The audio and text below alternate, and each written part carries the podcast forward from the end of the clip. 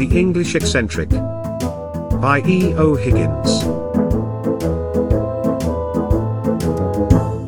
In 1765, a distinguished French scholar by the name of Pierre Jean Grosley visited England for the first time and was struck by the level of eccentricity he observed in the natives. Writing home on the subject, he noted that this unusual behaviour he had observed could be attributed to a mixture of fogs, beef and beer, aggravated by the tedium of the English Sunday.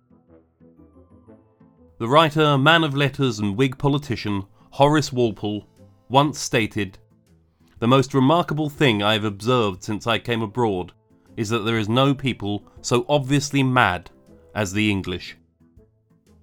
And he was a man who would generally attend the breakfast table with his fat and favourite little dog and, you know, preferred squirrel.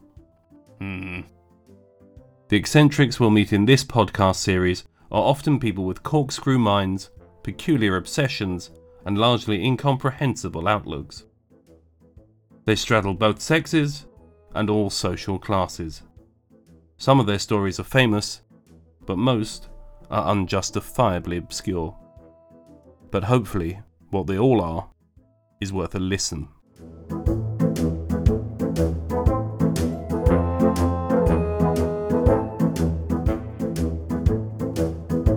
Caraboo. 1791 to 1864. The People's Princess. The small Gloucestershire hamlet of Almondsbury came to national attention in April 1817, when, early one morning, a local tradesman met a clearly disorientated woman hobbling aimlessly about the village, wearing tattered, though exotic-looking clothing, including an outsized black turban. She surprised him by responding in an anxious tone and in an entirely incomprehensible language. Following the cobbler's intervention, the mysterious woman was taken to Mr. Hill, the village's overseer of the poor, who, also not quite sure what to do with her, duly placed her in the hands of the local magistrate, Samuel Worrall. In his seminal work on the characters and strange events of Devonshire, Devonshire Characters and Strange Events, 1908, the author Sabine Baring-Gould writes, "Mr. Worrall ordered that she should be brought to his residence, Knoll Park, and presently the overseer returned with a slim damsel, dressed poorly but quaintly, with a sort of turban about her head. Not precisely beautiful, but with very intelligent speaking eyes." Following a lengthy interview, Worrall ascertained that the woman referred to herself as Caraboo, and, upon taking her on an apparent fact-finding mission to his local pub, was surprised when she spotted an etching of a pineapple adorning a wall, an extremely rare fruit in provincial England at the time, and, clearly recognising it, referred to it excitedly as nanas. Back at the magistrate's house in Knoll Park, Caraboo turned down the offer of a bed, an object she seemed to treat with suspicion, and elected instead to sleep on the floor. The exotic nature of his mysterious guest clearly didn't hold much sway with Samuel Worrall, however, for he promptly declared the woman a beggar and had her committed to St Peter's Hospital for vagrants in Bristol, where she was to be tried for destitution. Evidently he was a hard man, and the whole pineapple recognition thing had singularly failed to impress.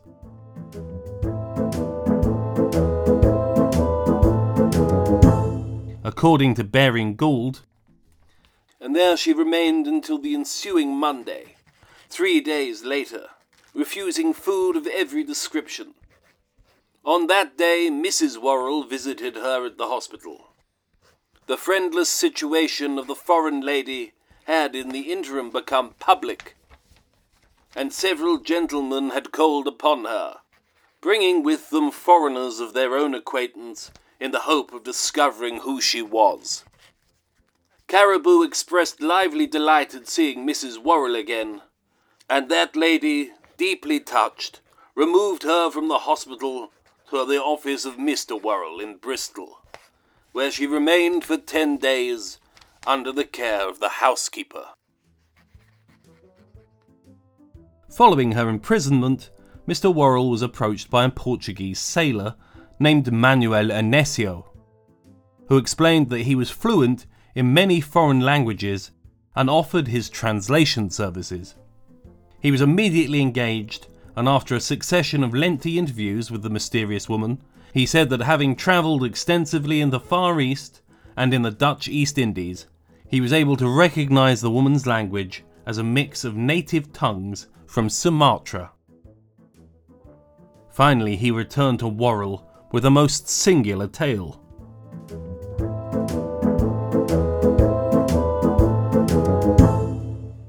According to Eynesso, the woman was in fact Princess Caraboo, from the island of Javasu in the Indian Ocean. Her father had been recently killed in a war between the Boogus, cannibals, and the Mandins, Malays, whilst walking in her garden at Javasu, attended by 3 semen, ladies' maids.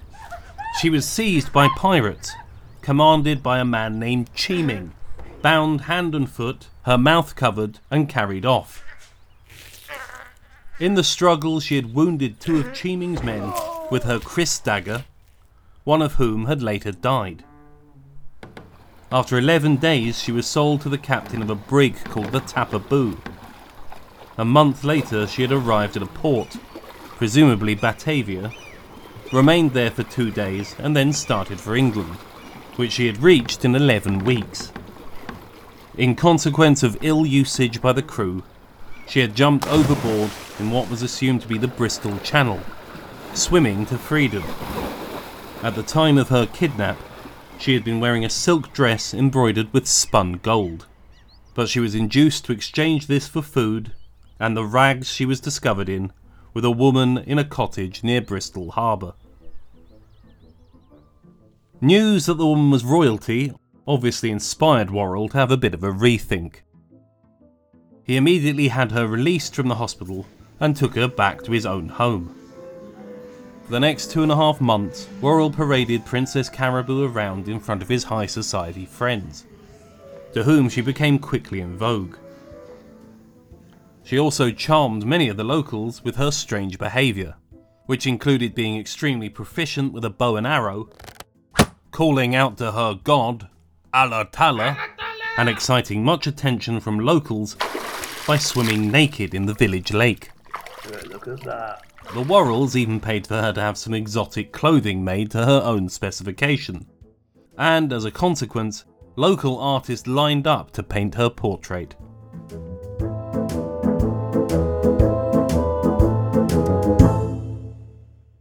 Finally, Caraboo's credentials were confirmed following a thorough examination by a Dr. Wilkinson. He used Edmund Fry's Pantographia, 1799, a reference book of writing systems of the known world, to authenticate her language. He also insisted that the scars that he had discovered on the back of the princess's head were undoubtedly the work of Oriental surgeons.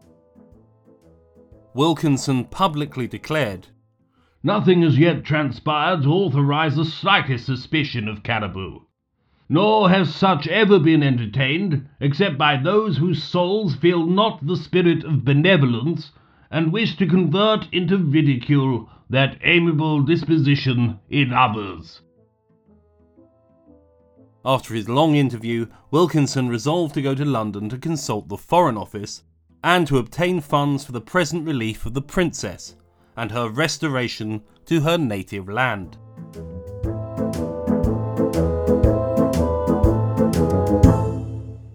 With Caraboo's story now substantiated, the fantastic tale of the kidnapped princess quickly made its way to the pages of national newspapers, many of which illustrated the tale by reproducing some of the exotic princesses' portraits.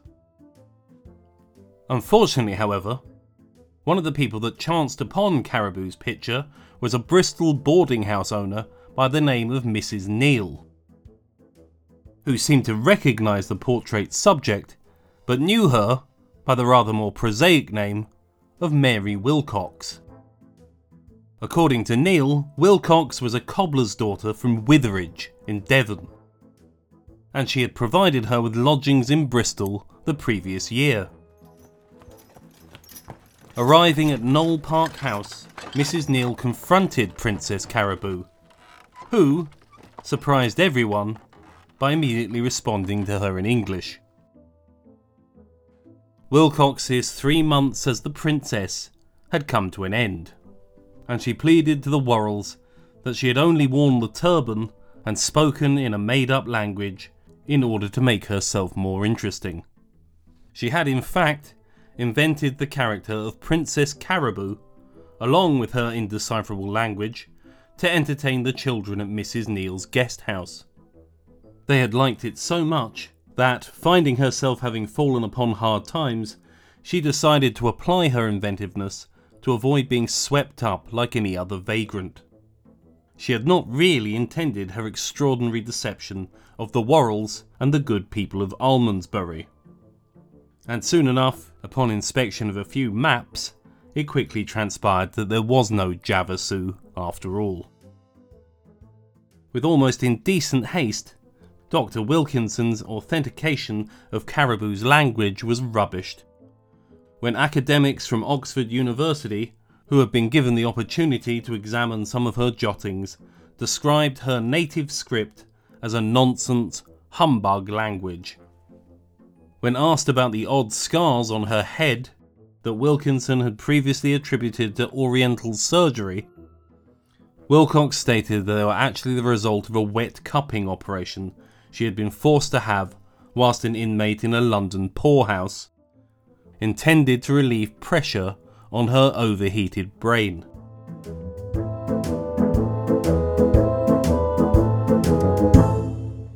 Born in Witheridge in 1791, about 65 miles from Almondsbury, Wilcox said that she had had an unhappy childhood and claimed that her father had thought her odd. Consequently, she had left home in her teens and headed to London. After losing her job as a nursemaid in Clapham, Wilcox had herself admitted to an establishment named the Magdalen Hospital for Penitent Prostitutes, eventually being thrown out when it was discovered that she had actually never been a prostitute. After this, she had taken to the streets, before heading back to her native West Country. The Worralls bore much mockery for their credulity in believing the Caraboo story, but had also become attached to Wilcox during her stay with them. Rather than turning her back onto the streets, they instead paid for her to travel to the United States.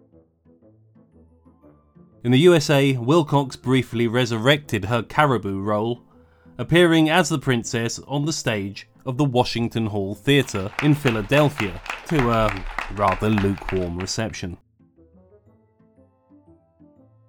Returning to England in 1824, she reprised the role of Caraboo once again, this time exhibiting herself in New Bond Street in London. Sadly, even in her native country, the success she had enjoyed with the character of the princess in Almondsbury was never to repeat itself, and she was soon forced to stop performing. Wilcox ended her days in less than exotic circumstances, living back in her native West Country, farming leeches and then selling them to the Bristol Infirmary Hospital. To this day, one mystery remains regarding Manuel Eynesso, the Portuguese sailor who had translated her story. It remains a puzzle how he could have discerned a made-up language. There seems to be no evidence that he and Wilcox knew each other or that there was any kind of collaboration between them. It has been speculated that Eynesso was some manner of confidence man who had just fleshed out the story just to take advantage of her fame. Or, potentially, that he was just some bloke taking the piss.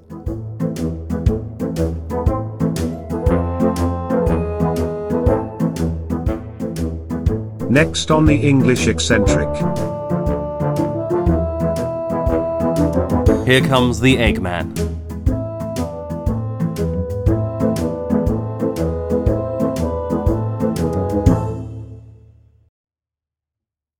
look at that.